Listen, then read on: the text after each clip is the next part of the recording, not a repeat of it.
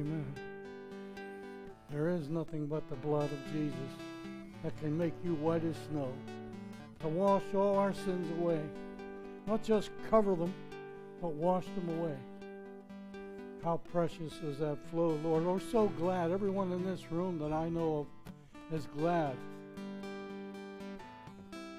that that flow flowed into our bodies and our bloodstream and our mind and our heart and cleansed us from our sin and redeemed us so that we can spend an eternity with you, Father, because we didn't trample underfoot the precious blood of the living God.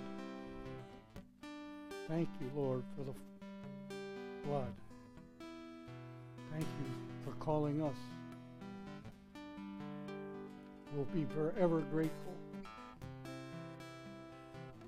Lord, today I pray that you would call many people into the kingdom. There's churches all around the world preaching today. Lord God, many of those people attending are unbelievers, and they don't know Jesus. They've never received him as their Savior. They never asked him into their hearts, and therefore they haven't been saved. Some of them might have been, made an intellectual commitment with their head, but their heart was not in it. We're going to see what the Lord Jesus has to say about that today. They hear with their ears, but it doesn't go anywhere. Lord, today, speak loud and clear, not only to this congregation, not only to me, not only to, to those that have attended here, but speak loud and clear to the entire world as the gospel's gone forth today from preachers and lay people preaching the gospel, unashamed of our Savior Jesus.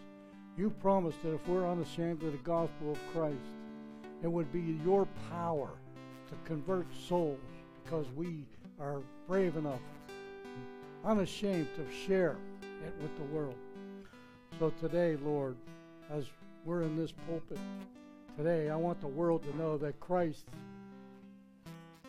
came and Christ died according to the Scriptures, and Christ was buried, and Christ is risen the third day according to the Scriptures.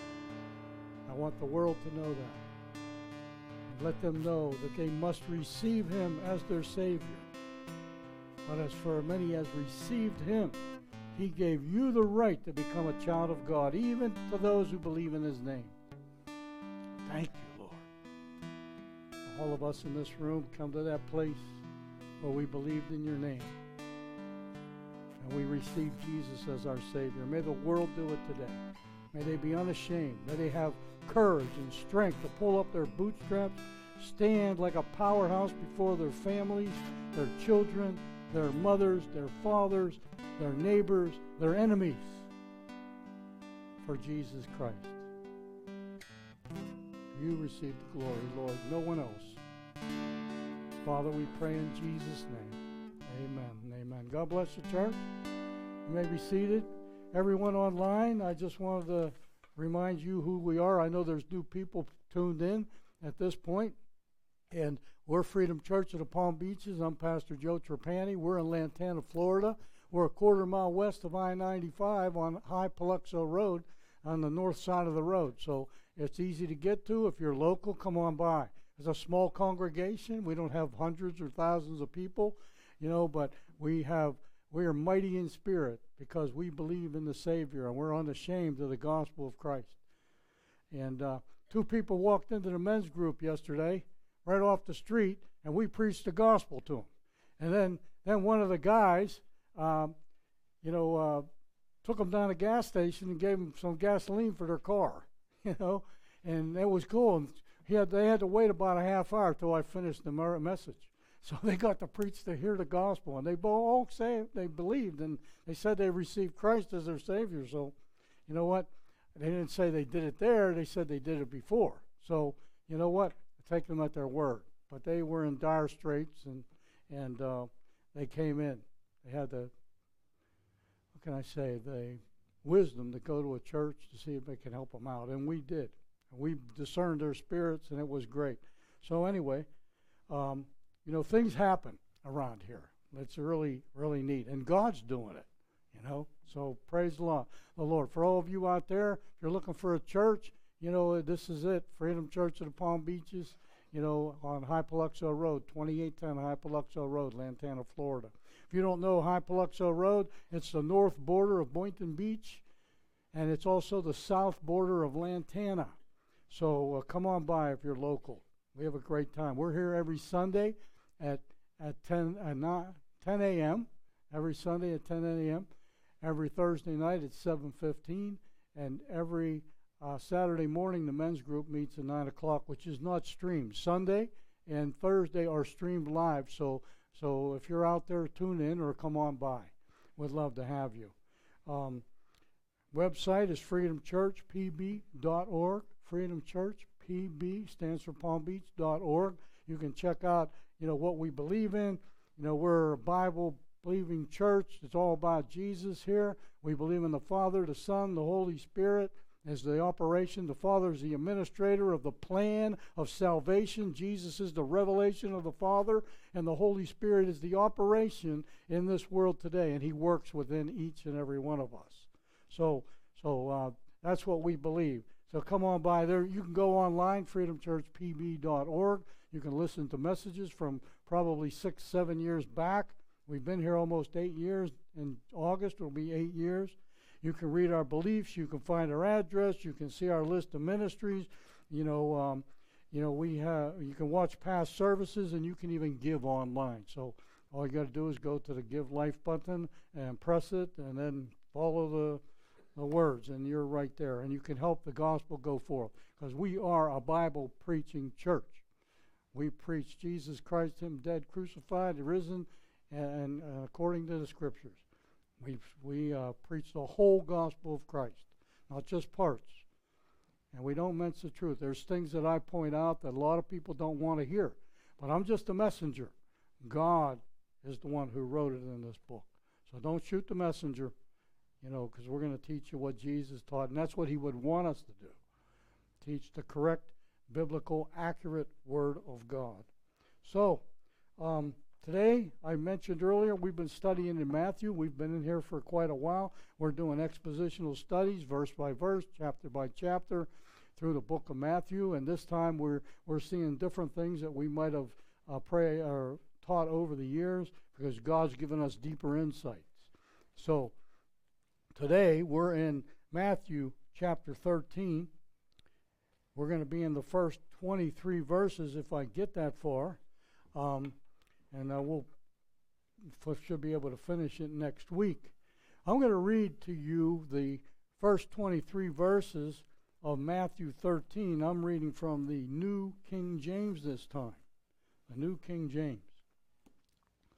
So, start at verse one, Matthew chapter thirteen, New King James. On the same day, Jesus went out of the house and sat by the sea, and a great multitude were gathered together to him, so that he got into a boat and sat, and the whole multitude stood on the shore. And he spoke many things to them in parables, saying, Behold, a sower went out to sow. And as he sowed, some seed fell on the wayside, and the uh, birds came and devoured them. Some fell on stormy ground, and where they did not have much earth, and they immediately sprang up, but they had no depth of, of root in the earth. And when the sun was up, they were scorched, and became, and because they had no root, they withered away.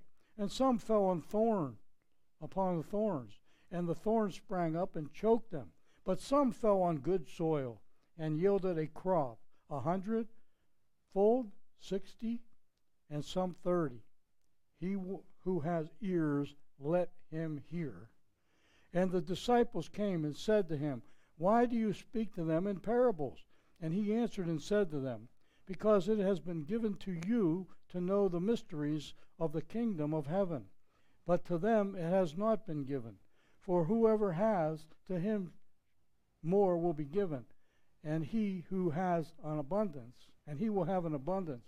But whoever does not have even what he has will be taken away from him. Therefore I speak to them in parables, because seeing they do not see, and hearing they do not hear, nor do they understand. And, and in them the prophecy of Isaiah is fulfilled.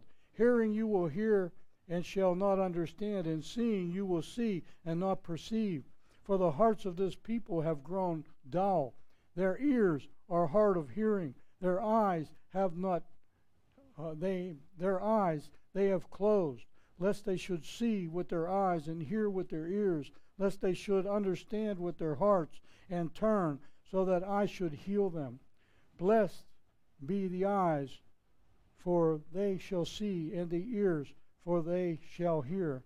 For assuredly I say to you, many prophets and righteous men desired to see what you see and did not see it, and hear what you hear and did not hear it. Therefore, hear this parable of the sower. When anyone hears the word of the kingdom, he does not understand it. Then the wicked one comes and snatches it away, what was sown in his heart. This is he who received by the wayside. But the one, but he who received the seed on stony ground, this is the is who hears the word and immediately receives it with joy. Yet it has no root in itself, but endures only for a while. For when tribulation or persecution arises because of the word, immediately he stumbles. Now he who received seed among the thorns is he who hears the word, and the cares of this world and the deceitfulness of riches choke the word, and he becomes unfruitful. On the good ground, but he who receives seed on the good ground is he who hears the word and understands it, who indeed bears fruit and produces some one hundredfold, some sixty, and some thirty.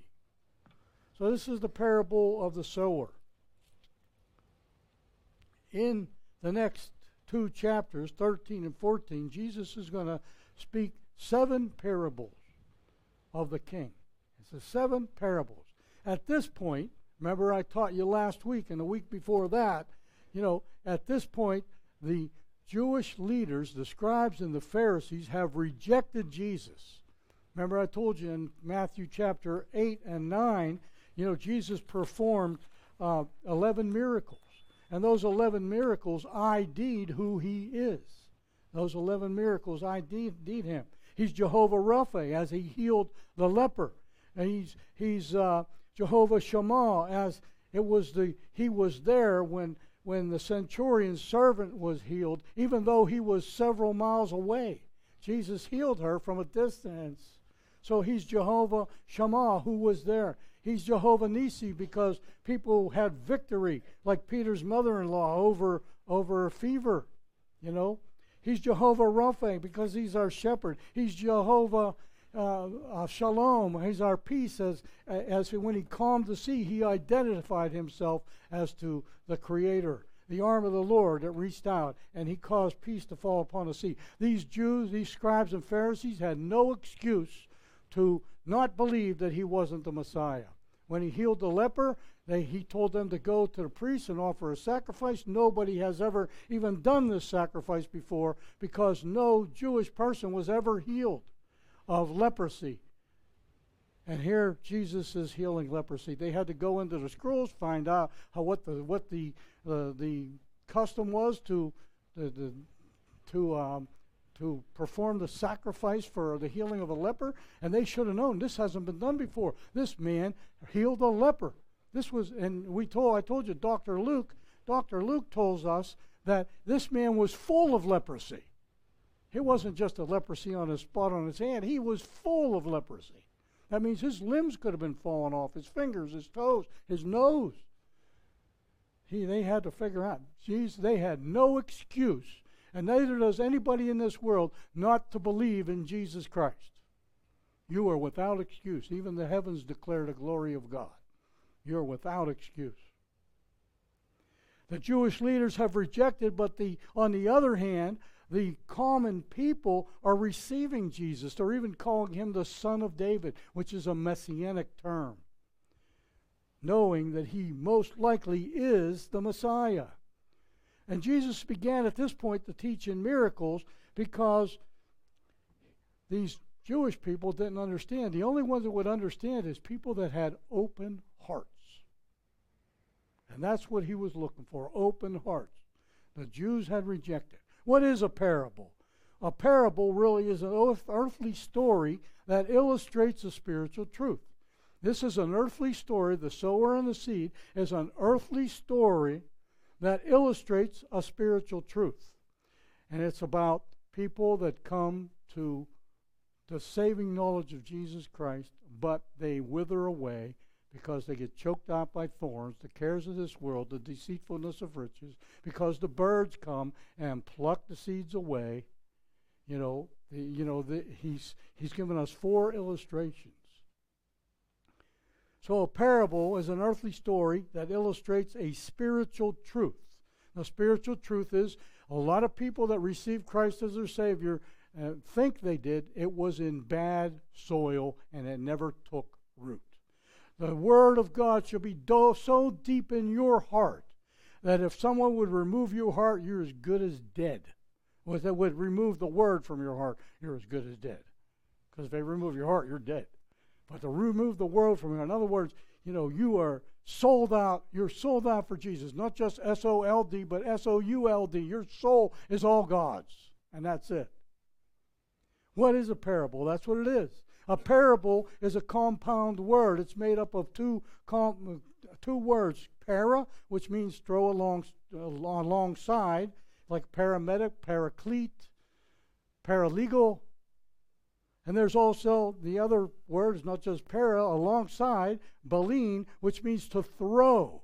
So what Jesus is doing, he's throwing a spiritual truth alongside what they should have known. A spiritual truth. He's throwing it alongside. So parables then are stories Jesus threw alongside of a truth to illustrate it. And that's what he's doing in this parable, the sower and the, and the, and the seed. Three principles in interpreting parables is important. Parables, first of all, in a parable, you have to de- determine the context. What is the context? Parables um, are given to illustrate doctrine, not given to teach doctrine, to illustrate it. It imparts truth, it imparts instruction, and it imparts, uh, and it creates an interest within a person to figure out what is going on here, what is being said. And they basically teach one spiritual truth. And really what the spiritual truth of this parable is, is that Israel has rejected Jesus, and gives an illustrations as to why they rejected him. Their hearts were shallow. They didn't really believe in their heart. Some fell on the, the, the uh, stony ground and the birds came. Some fell on, on thorny ground. It was choked out. Verse twelve of this passage tells us, let me read it. Verse twelve. For whoever has, to him will more be given, and he will have an abundance. But whoever does not have, even what he has will be taken away from him. Therefore, I speak to them in parables. He's trying to drive home a point here. He's telling them the, the Jews are, are dull of hearing, and the followers are, are, are just hungry for growth, and their uh, growth uh, to learn of Jesus and to find out really who he is.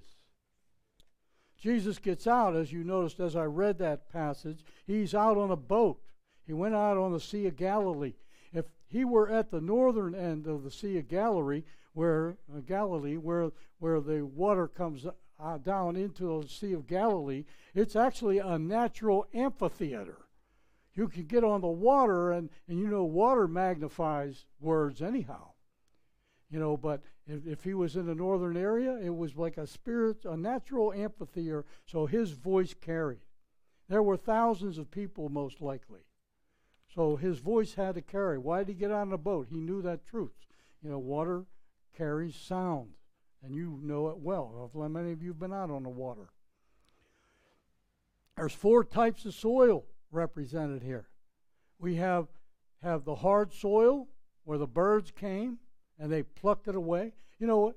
At my house across the street from me, there's a lady that feeds seed to the birds. You know, she throws it in the yard, and ducks come, and squirrels come, and pigeons come, and doves come, and, and sparrows, and every birds come, and they plucked away the seeds. And that's what, she, you know, she's intending it for that to happen. But every once in a while, every once in a while, she'll have some sunflowers growing. Evidently, they missed. The birds didn't get all the seed. So some of them, you know, sprouted up. Sometimes she'd have uh, sunflowers that high in her yard, you know, because some of the seed did make it through. Maybe it got, you know, maybe it was uh, replanted, who knows. But anyway, there's four types of soil. The hard soil, where the birds came. It didn't penetrate the ground. The roots really didn't penetrate. So the birds came and just plucked it up. And you can tell every time she puts new seed out there because there are flocks. There's at least twenty pigeons, you know, and cardinals and all kind of things that come come by. Ducks. There's at least seven ducks, and Mama has her, her babies with her now this time of year. So it's, it's it's interesting to see. That's that was intended that way, but the Word of God was not intended to be thrown onto soil that wasn't going to make them prosper. But we do. It breaks down. You're planting. You're planting seeds in their life. And eventually, you know, some, God's going to water it. Somebody's going to water it or back you up on what you planted. And God is going to bring increase out of it. Then there's the shallow soil, which is stony soil. It's, it only has, it'd be like a, having a, a concrete slab and throwing an inch of soil on top of it. It isn't going to root good. It isn't going to... It is a good, when it does root, the roots are going to be shallow, so when the sun comes up, it takes them away. You know, I have an illustration again. In my own yard, I have a, a big pot with a tomato plant in it. We planted it when my wife's brother came from Puerto Rico. He took some seeds and he planted it in a little thing for us, and before you know it, it sprouted up into a tomato plant. So I took it and put it in a big pot like this. And right now, it has like five or six tomatoes on it. They're green yet. But I have another one that I put in a smaller pot. It's only this big. And it had, it had one tomato on it, but it rotted. I don't know why it rotted. It had a slit in it, and somehow it rotted. But it couldn't grow any bigger. The other plant has five or six tomatoes on it, and this plant has none now. Because it was planted, you know, there wasn't enough soil. And that's what he's saying. It's like taking a concrete slab, throwing an inch on there and of soil, and then planting a seed. It's not going to take, it's not going to grow properly because it wasn't planted in good soil. Then there's the thorny ground where the seed falls and the thorns all around it. You know, and I think, I think what is meant here is not just thorny, but, but um, what can I say? Not just thorny soil, but weeds, a lot of weeds grow up with it. And those weeds and the stor- thorny weeds just suck up all the nutrients or the water, and it starves, you know, the, the good word that was planted. So it gets starved. And that could be done by you yourself because you won't even go to church. You won't read your Bible. You won't speak the Word of God to anybody. You know, you gotta, you gotta put out your faith there. You gotta talk it. You gotta live it. You can live it. You can live a Christian life without saying a word, just by your good works. But that isn't what God said. He said, go therefore and make disciples. Teaching them, you know, the Scriptures and making disciples out of them. So it's not about just, just getting people saved. It's about getting them discipled and grow in the grace and the knowledge of the Lord Jesus Christ. Deuteronomy tells us we should read the Word every day.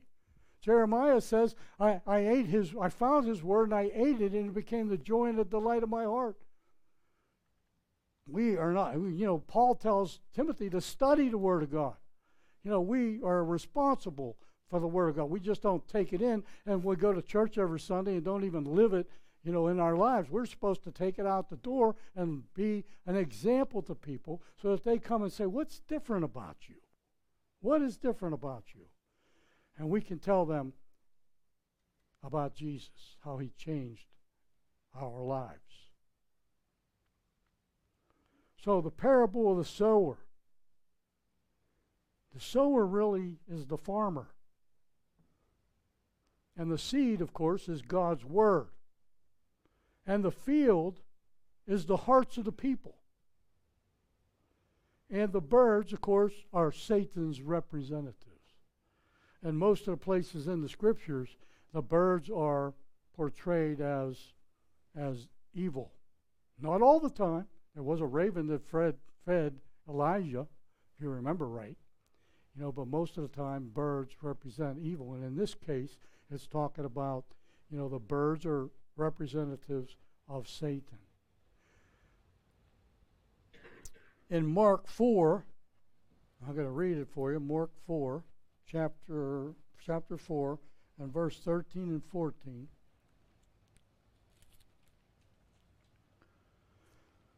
Mark four, thirteen and fourteen. And he said to them, this is the seed of the parable of the sower explained in Mark.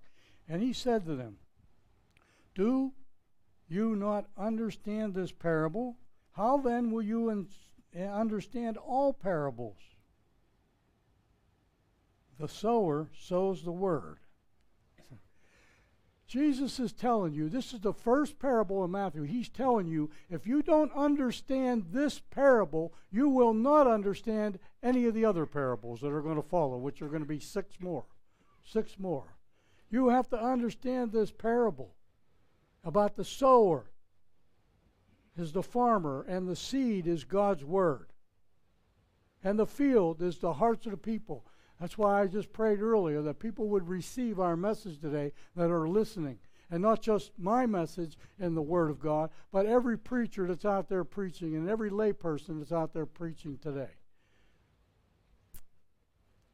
That the hearts of the people would be ready to receive. If you can't understand this parable, you won't understand the rest, is what Jesus is saying. This, uh, this parable really unlocks the parables that are going to follow. And the believer, who is the farmer, he plants the word of God everywhere you go. We're not to keep quiet. We are to teach and tell people about Jesus. For you are unashamed of the gospel of Christ, for it is the power of God for salvation. To the Jew first, and then the, then the Gentiles. The Jew first, Jesus already went to the Jews. When Paul came on the scene, guess who he went to first? The Jews. But when they rejected, it was taken to the Gentiles, and the Gentiles gladly received. And most of us in this room, if not all of us, are, have no Jewish roots. And we're Gentiles, according to the Word of God. And then in verse ten through thirteen, here's Je the disciples are saying to Jesus, the disciples came to him and said, why do you speak in parables? And he answered and said to them, because it has been given to you to know the mysteries of the kingdom of heaven, but to them it has not been given. Why? Because they rejected it. For whoever has, to him more will be given, and he who has an abundance. But whoever does not have, even what he has will be taken away from him. Therefore I speak to them in parables, because seeing they do not see, and hearing they do not hear, nor do they understand. He's telling you right here that the Jews don't understand. He, what they had will be taken away from them. And it has been taken away because, you know, the Gentile church, you know, arose out of this. But it arose out of believing Jews, if you remember right. All the disciples were Jewish, including the Apostle Paul and Matthias, who was called a disciple by the lots that they drew. The Word of God here cuts two ways. It reveals truth. The Word of God is revealing truth to every one of us here. is you need to sow the seed. And you need to sow it on good soil. I look for people that have good soil. I watch them when they come to church. I'll see how far they're growing, if they're growing at all. And it, you know, it concerns me if they're not growing. It reveals truth. And, um, and it also conceals truth. The Word of God can conceal truth. It depends on the condition of a person's heart. Believing in God through Christ depends on the condition of your heart. If you find a person that does not believe they are a sinner, you might as well not even, you can preach to them, but it's probably not going to go anywhere. Because they don't even believe they're a sinner. They have to know they're a sinner in order to get saved. And that's when you can tell if, if somebody's ready and ripe for the gospel. If they know they're a sinner, just keep on preaching. One way or the other. You may not be rewarded with the increase, you know, but someone else could come along and reap the harvest from it. And that isn't about, you know, the scriptures tell us that the sower and the reaper are the same. And you'll be rewarded according to the work. So if you're, you're witnessing to this guy a hundred times and one guy comes along and leads him to Christ, you know, in the first time, you'll be rewarded according to your hundred times that you preached to this guy. And the other guy got his reward because he reaped the harvest, which is great. Hey, the whole kingdom is not about you. It's about Jesus Christ and him being received by the hearts of people. It's about, about him. Whoever has, you know, more will be given, and whoever does not have it will be taken away. The Jews are going to lose control. There is no sacrifices today. In seventy A D, after the death of Jesus, the temple was destroyed. And all the records were lost. Most Jews can't even tell you what tribe they're from. I like to guess at it because the scriptures tell us that certain tribes, you know, they're bakers. The other ones say they're fishermen. You know what I'm saying? So you can try. If you know a baker, you might be from the tribe of whatever the baker is. I think it's Benjamin. I'm not sure. No, I don't think it's Benjamin. Anyway, but you know what I mean. You, you can go by that. Um. Actually, Jesus is quoting several verses in the Bible, but the main one, I believe it is, is Isaiah chapter six, verses five through ten. And I'm going to read them to you right here. Isaiah chapter six. This is where Isaiah is called to be a prophet. And you know you know the uh, the situation. What, what verse is um, five through ten? Let me find it first. So I said, woe is me, I am undone, because I am a man of unclean lips, and dwell in the midst of unclean people. For my eyes have seen the King, the Lord of hosts. Then one of the seraphim flew up to me, having in his hand a live coal, which he had taken by thong, with thongs from the altar, and he touched my mouth with it, and said, behold, this has touched your lips. Your iniquity is taken away, and your sin is purged. Also I heard a voice of the Lord saying, whom shall I send, and whom shall I go for us? Notice the plurality of God here. Father, Son, Holy Spirit. Then I said, here I am, send me. And he said, go and tell this people, keep on hearing, but do not understand. Keep on seeing, but they do not perceive. These scribes and Pharisees were watching Jesus. They were following him around, and they're watching him heal person after person, raising the dead, healing the leper, you know, casting out demons. Uh, you know, the sick were, were raised up. You know, the lepers were cleansed. The blind were seeing. The deaf were hearing. The, the The dumb were speaking. And they, they're sitting there saying, I don't think he's the Messiah. Come on. Come on. They're dull of hearing. They're dull of seeing. And this is being fulfilled right now as Jesus is actually quoting it to the disciples.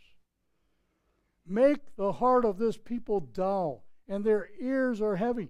That's what the parables are doing. The parables are blinding the Jews from from the scriptures, of seeing the scriptures, because they have rejected the King. The more times you keep rejecting Jesus Christ as your Savior, as the Holy Spirit and, and you know talks to you about Him, you are hardening your heart piece by piece, little by little. And before you know it, these scribes and Pharisees, they didn't care about Jesus. They cared about lining their pocketbooks because they were ripping people off in the temple court by, by ripping them off and with false weights and measures. They were charging extreme amount of money for animals to be sacrificed. They were supposed to be in the outer court of the temple of the Jews. That outer court was called the court of the Gentiles, where the Gentiles could come into the court of the temple and they could find Yahweh as their Savior and repent of their sins and be saved and be a proselyte and be converted to Judaism. And instead they were ripping people off, and what they were mad at is Jesus was hitting them in the pocketbook because people were not going to the temple as much. They were following Jesus around town, around the, around the wildernesses. They were in sad shape. They were blind as could be. They had eyes to see, but they were blind. They had ears to hear, but they didn't hear a word that was being said as Jesus. They missed every identification that Jesus was giving them. I'm Jehovah Shalom. I calm the sea. I'm Jehovah, the Creator, the Almighty, El Shaddai, as he, he, he formed and created fish and bread right before their eyes to feed five thousand people, five thousand men, probably twelve thousand, and the other four thousand men, which is probably about ten thousand people. He created right in his hands as he broke it and gave it to his disciples. As he was breaking the bread, listen, come on, look at this. As he's breaking the bread like this, there was one loaf and two fishes, or five fishes and two loaves.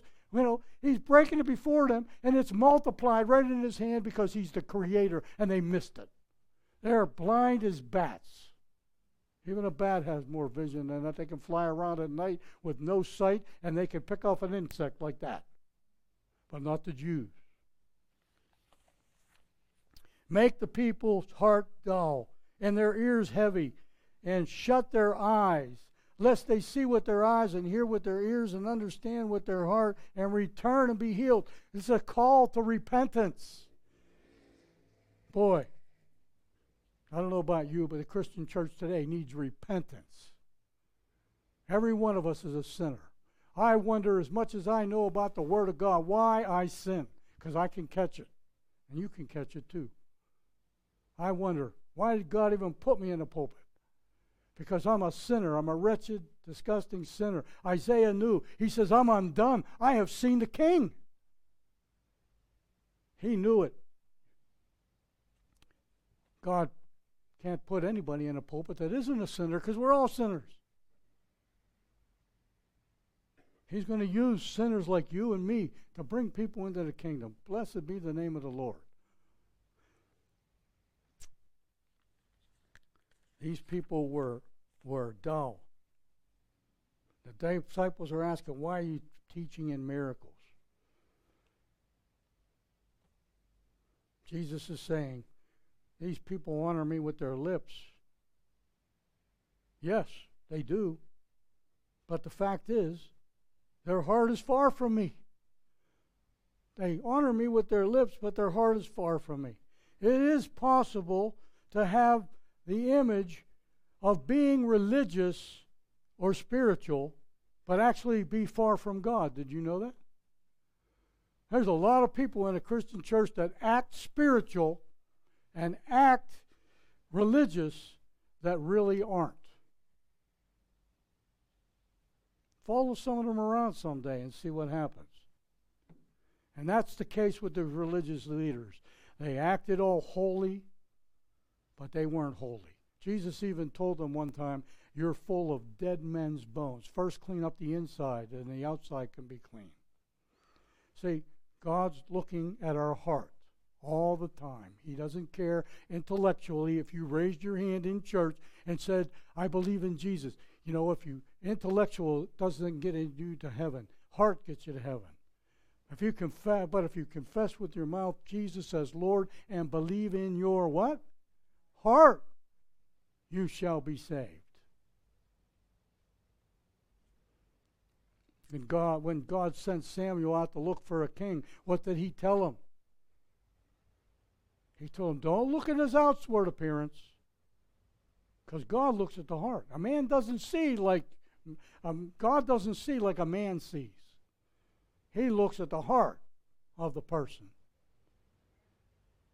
It's possible that, you know, they people attend church, but their heart is far from God. It's possible that they read their Bible, but their heart is far from God. It's possible that they pray eloquently, and their heart is part from God. It's pro probable that they can contribute thousands, even millions of dollars, but their heart is far from God. I mentioned one time, I knew a millionaire. He's a multi-millionaire, older guy. I used to try to preach the gospel to him. He wouldn't hear it. He was a Catholic. And uh, you know what? When he died, he left five million dollars to the Catholic Church he never stepped into. I'm, I'm glad he gave money to the church. And I will give it to the Catholic Church, Presbyterian, Methodist, as long, but make sure your heart is right and make sure their heart is right so that money could be put to good use and not build a four point nine million dollar building, but put four billion million dollars into ministry, into missionaries or whatever. It isn't about buildings.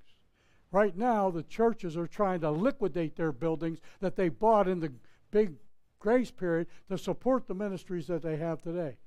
And if they're not doing it, they're going to go down. God didn't put it there so you can hoard it. God put it there so you can use it to get out there and preach the gospel and plant seeds into the people who need it. There's people that the seed fell on stony ground, but now they're ripe. Now they're ripe. Their harvest is ready. There's people that, that are act religious and are super spiritual, you know, and they love to sing and they're in the choir and they do ministry and they talk with others about Jesus. I know people that were leaders in churches that would go ministering with other believers, and meanwhile that person was hitting on the other guy's wife. This is disgusting. I know that because I was on the elder board where that was brought, and I used to minister with this guy. It broke my heart to see that he acted religious and he looked spiritual, but inwardly he was like a ravenous wolf.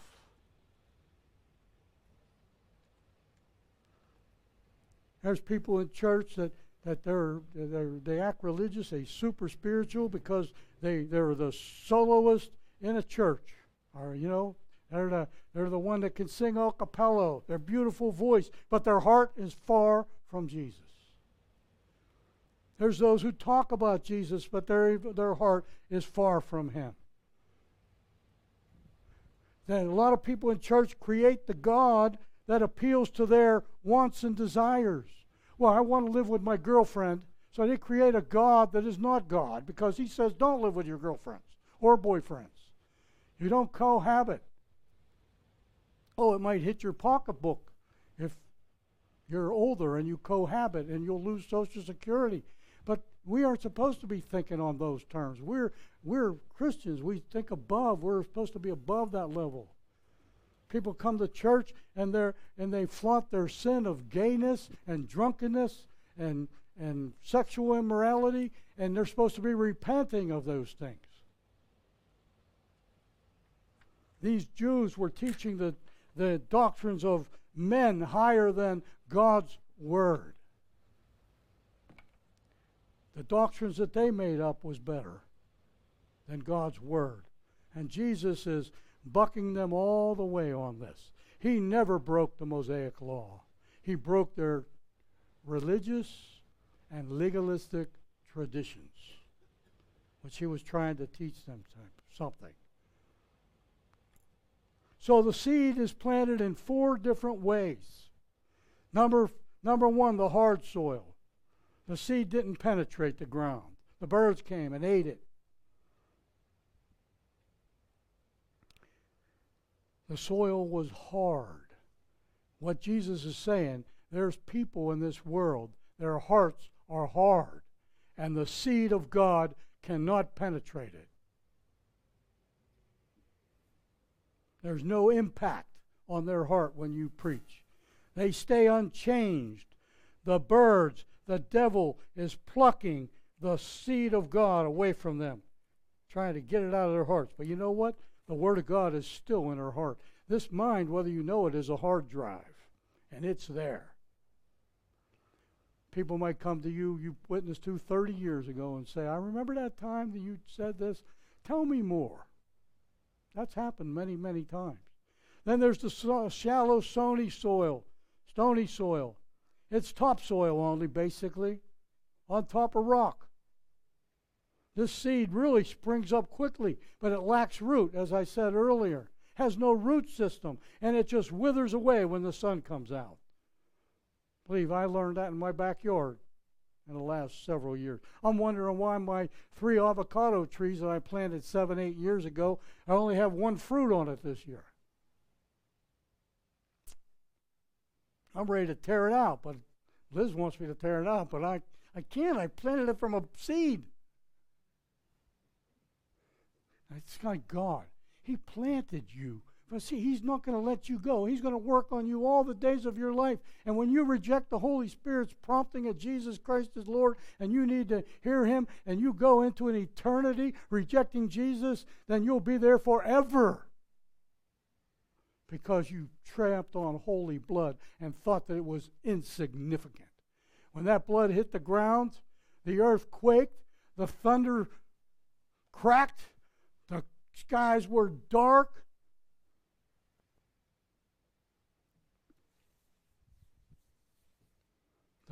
Centurion was on his knees probably saying, surely this is the Son of God. The veil in the temple from top to bottom, whew, opening up the access from the outer court, the Holy of Holies where the sacrifice, the holy place where the sacrifices are done, opened up that Holy of Holies, and now we can go right before the Father in Jesus' name. He said, you know, when I go away, you'll ask me nothing. But you will ask the Father in my name. And that's what we do today.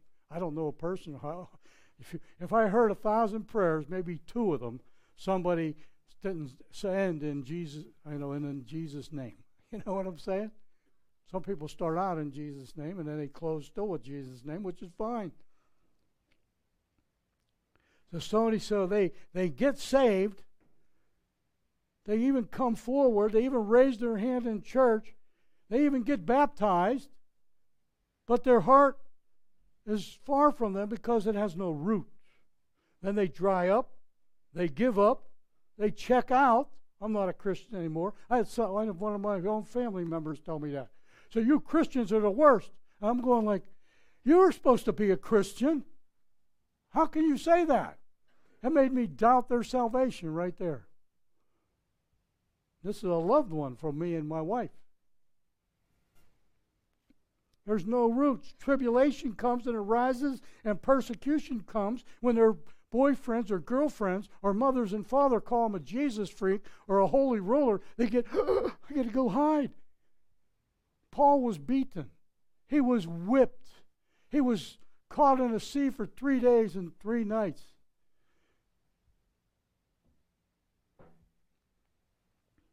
He had all kinds of things happen to him. Listen, Jesus told us in John chapter sixteen, verse thirty-three, He said, in this world you will have tribulation. But be of good cheer, I have overcome the world. So if you want to overcome your tribulation, it's in your heart. It's in your the joy of your spirit. You know, a laugh is just for a time. Joy is forever in your heart. People give up. They made an intellectual head commitment. There was no heart involved, and therefore, according to the Scripture, they are not saved. Not according to me. Then there's seed that falls into thorny, thorny ground. And that thorns and the weeds would eventually just choke it out because it's sucking up all the nutrients, and the good The good seed can't get enough nutrients to survive, and it's choked out, and it's, you know, by the thorny bushes and the and the weeds. It's the cares of this world. The lust of the flesh, the lust of the eyes, and the boastful pride of life are not from the Father, they're from the world. They quit reading their Bible. They quit studying. They quit Bible studies. They no longer even go to church. And this COVID has really purged the church. Our church isn't the size it used to be. I know pastors from other churches are telling me the same thing. Their church has never come back fully to where it was. You know what? And I've even had people on the phone talking to them, you know, even in the last several weeks. They told me they're so used to doing a T V thing, you know, they don't even go to church anymore, hardly ever. They do once in a while. Well, the Word of God says, forsake not the assembling of yourselves together, as is the habit of some, but encourage one another, and all the more as the time draws near. The time's drawing near, and you're supposed to encourage one another. You do not get encouragement by a friend if you're listening on the T V at home. You are missing part of what it is to be a Christian. A lot of Christians say, even Christians are home today. They're like the sluggers talked about in, in the book of Proverbs. They're like the slugger. There's a lion in the road. I can't go out. Hey, faith overcomes fear. Did you know that? Fear doesn't overcome faith, but it does sometimes if you don't, if you're not spiritual and you don't know the Word of God, your fear can overcome your faith. You know, Elisha, that happened to Elisha. He had so much faith, he called fire down from heaven, and then the next thing you know, Jezebel wants to remove his head. He's running left from fear. He's running for fear from Jezebel, one single woman. His faith was overcome by fear. Meanwhile, he just had fear that overcomes his faith. He killed four hundred fifty prophets of Baal. It can happen to even the most spiritual.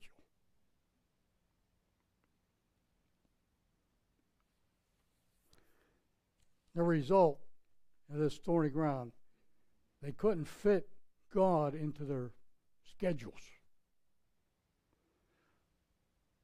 Can you fit God into your schedule? Some people get up in the morning, they do their studies. Some people just get up in the morning, do their studies at night. It's whatever fits your schedule. But you have to have the Word of God scheduled into your day. You're supposed to read it constantly. You're supposed to eat it, meditate on it. You're supposed to, to study it and show yourself approved to God. So you can't read. Your eyes are bad. Or you have a hard time reading. I, I'm not a good reader. I read the Word of God, though. Moses could hardly talk. He stuttered so much. Aaron's the one that did the talking. But Pharaoh knew who was in charge. It was Moses.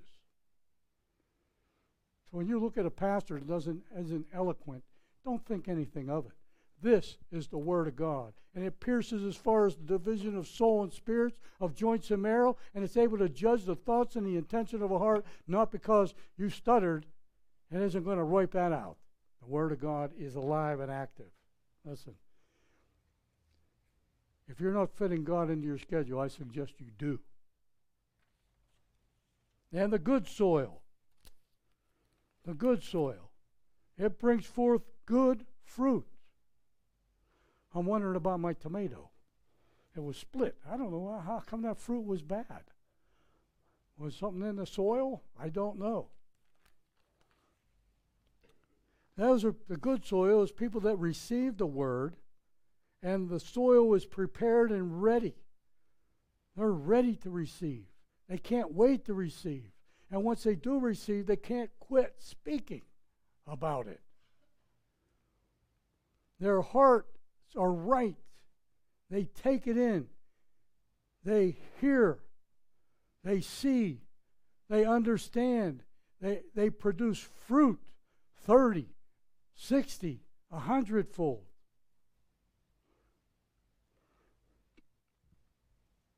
Here's a biblical description of fruit in the Bible. Romans one thirteen tells us, and it identifies fruit as soul winning. Winning people over to Christ. Soul winning. Romans six twenty-two identifies holiness as fruit. Uh-oh. Uh-oh. The church. Gay people. I'm glad gay people come to church. But they they better they need to respond to the gospel. They don't try to bring their gayness into the church and got, get other gay people. No, they repent. The church is becoming like the world. The world is supposed to come like the church, not we become like the world. And that's what's happening. It's, it's sad. It's terrible. And preachers like me will be ostracized because of this. You don't promote their flaunt, their holiness. We have a deliverance ministry here. If you think you're gay, come to me. We'll put you through the deliverance ministry. Because, you know, sins of the forefathers pass on to the third and the fourth generation. It could be ancestral. It could be something else. It could be demonic. It could be demonic and ancestral. Get sin out of the church. You know what? The believers today, a lot of times, if if if the rapture would happen now, could you honestly say in your heart that you're going to heaven? Or would half the church be left behind? You know what the problem is? That's the problem of the pastor, maybe. The pastor is saying, oh, just come to Jesus and everything will be fine. The Bible don't say that. The Bible says come to Jesus and you'll have tribulation. So they come into the world, they come to the church, and then they run into tribulation, and they're gone. Thorny soil. The, the word, you know, the word was choked out. You know what? Know when the revivals came? When Jonathan Edwards and George Whitefield and other biblical preachers like Billy Graham got out there and preached the gospel, and they were preaching fire, hell, and brimstone. Jonathan Edwards, you know, uh, sinners in the hands of an angry God, converted half of Boston. Well, the Lord converted half of Boston because he told them the truth. You're a spider hanging on a web, and when that web gives, you're in the fire. Romans fifteen twenty-eight tells you that financial giving is a fruit of the Spirit. You're supposed to give to your church. And those people online, if you're, if you're the church you watch every week, you know, we are your church. You're supposed to give to your church. Send in your check. You know, I'm not preaching. I never preach money. I haven't preached money in, in, in I don't know, fifteen years. We have somebody will come in and teach how money here, but I'm not like that. The point is, it's biblical to give to your church. How is the church going to survive? We have a missionary in Brazil right now. You know, this church has almost solely supports him. We're just, what, fifteen, twenty people? We support a missionary who's been there for six months. We support him. And he has other supporters, but we are his main support. As a matter of fact, when you give one hundred dollars to his ministry in Brazil, I send him two hundred dollars. Not take ten percent. We, we, as Freedom Church, give two hundred dollars. And I'm not kidding you. How does that happen? You know how? Faith. Because God says to give. And I'm mission-oriented. There's people in other countries that need Jesus, but I'll tell you what, America needs Jesus too. I lent our van out about six months ago to a, from a missionary from Brazil that was evangelizing America. Believe that? A missionary from Brazil came to America to preach to us. We send missionaries to Brazil. I've been there myself. Come on. You're supposed to soul win as fruit, holiness is fruit, financial giving is fruit, and Galatians five tells you a whole bunch of things, mainly love resulting in joy and peace and patience and kindness and goodness and self-control and meekness and faith and temperance. All kind of fruit. You'll know them by their fruit, said Jesus. And Hebrews uh, thirteen fifteen says that it labels praise as good fruit. You know, as you were praising the Lord with Lewis up here with his car today, that's a good fruit. That's a good fruit according to Hebrews thirteen fifteen. Also, Colossians ten tells you that good works is a fruit. Listen, you don't do good works to be saved. You do good works because you're saved. Paul told Titus, he, Jesus, saved us, not on the basis of the deeds you've done in righteousness, but according to your mercy, by the washing of regeneration and renewing of the Spirit. In other words, being born again. He saved you, not on the basis of the deeds you have done in righteousness or good works.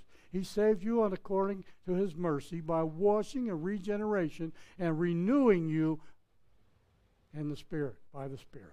So you're born again. You have a new spirit. You've come. Jesus said, unless you're born again, you will not see the kingdom of heaven. So it depends on the condition of your heart. And do you realize there's four there's four types of soil? Do you know that that means if you preach the gospel a hundred times, only twenty-five may hear what you're saying? I even think that's high. But Jesus is telling, I'm, I'm probably hope or faith. Listen, I could go on and on, but I'm not going to because it's almost time to quit. And I wanted to bring up here one of our own who's going to give us our te- his testimony. And I'll tell you what, this kid walked off. He's twenty-three years old. He just walked off the street into a men's Bible study about two months ago. And we're going to baptize him on Sunday, this coming Sunday, not tomorrow, the next Sunday. And I believe the seed was put on good soil. I gave him like five, ten minutes. He's going to give his testimony, okay? But you need to pray for, for uh, Max. And I'm going to give him a mic so you can hear him. My wife is back there reminding me, which is good because I would have forgot. Um, I believe he's on good soil, his seed that was planted in him. So you need to pray for him. You remember when you were first saved? All the trials and tribulations? Well, he's not going to be, um, you know, he's, he's going to have the same problems probably. But you pray for him, okay? Max, get back here. Thanks, Pastor. Hello? Can you guys hear me okay? All right. Hi. Um, My name is Max. Um, uh, First Corinthians thirteen, eleven, and twelve. When I was a child, I spoke as a child, I understood as a child, I thought as a child. But when I became a man, I put away childish things. For now we see in a mirror, dimly, but then face to face. Now I know in part, but then I will know, just as I also am known. So for a majority of my life, um, I looked outside of me and around me to uh, resolve the pain that I felt and to resolve the need that I have, because we experience pain and we also do have needs. Um, but they grew, they snowballed, and, and things got worse and worse, and I just kept searching. And It, it wasn't until I had tried absolutely everything. I decided that was it. I had tried everything. That I, um,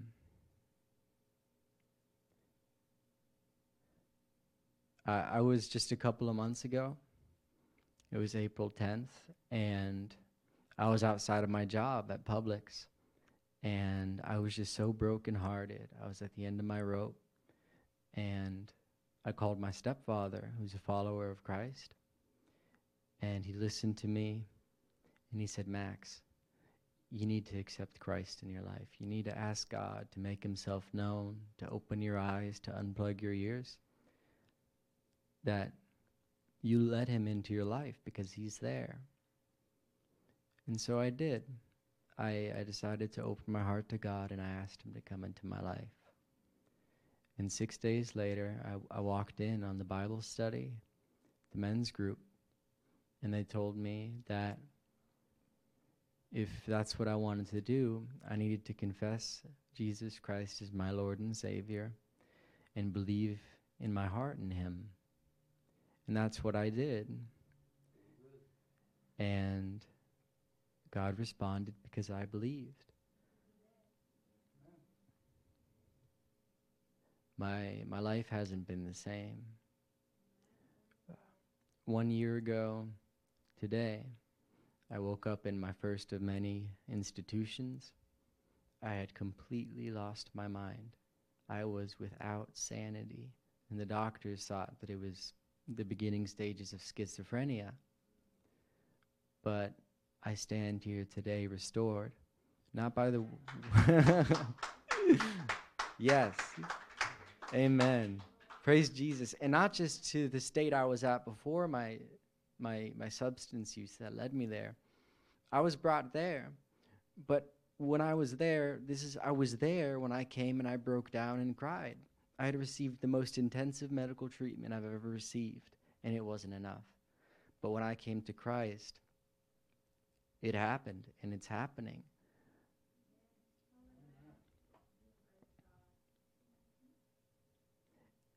And now I understand.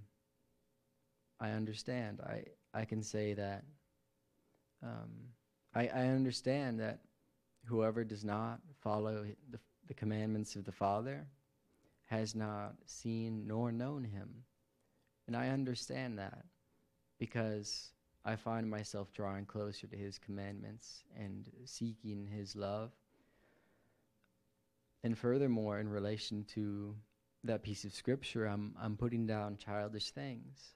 You know, real maturation doesn't come with the growth of our stature, but from the openness of our hearts to Christ and to God, because the more we rely on him, the more he provides us, and his provisions are always better than anything that we on our own can provide.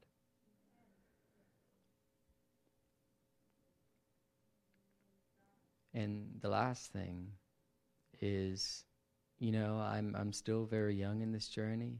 Some would say a baby in spiritual terms, because this has just happened. And I do walk with a lot of uncertainty still.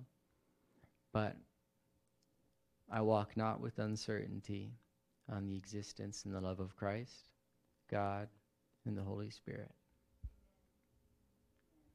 Yes. Thank you for letting me share. Amen. Thank you, Max.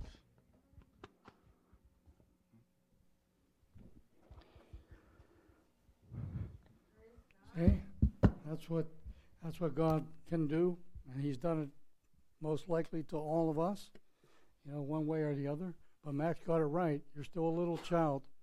And first thing, you know, when you're when you're first born, your mother and dad's holding you, cradling you, wrapping you in blankets and feeding you milk.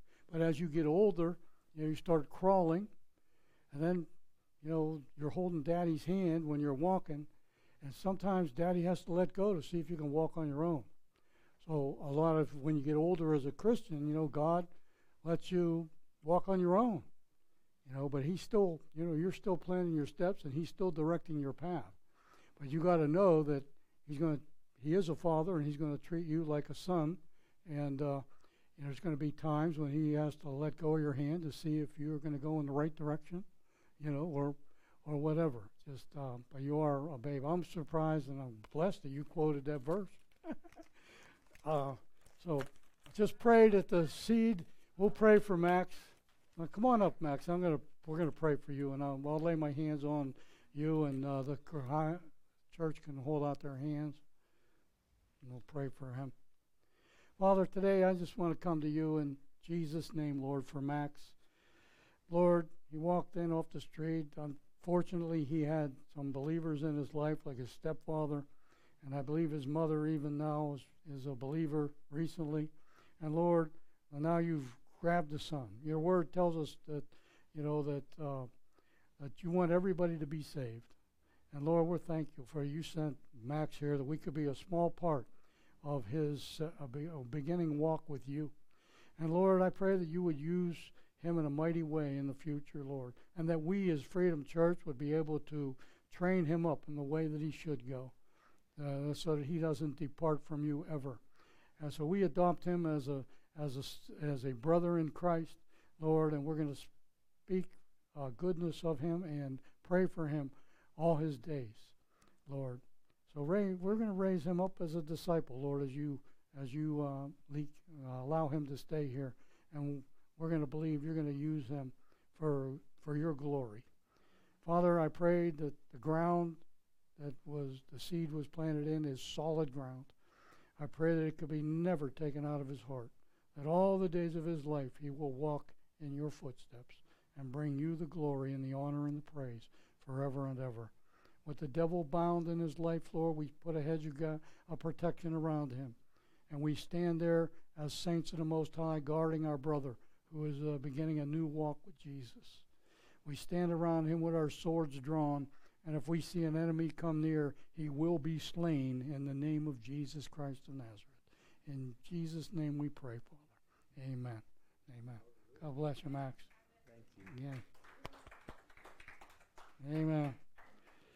Well, I, you know, Max come up to me this morning and says, um, I'd like to give his testimony, and I'm thinking, like, well, that'll fit right in at the end of this message.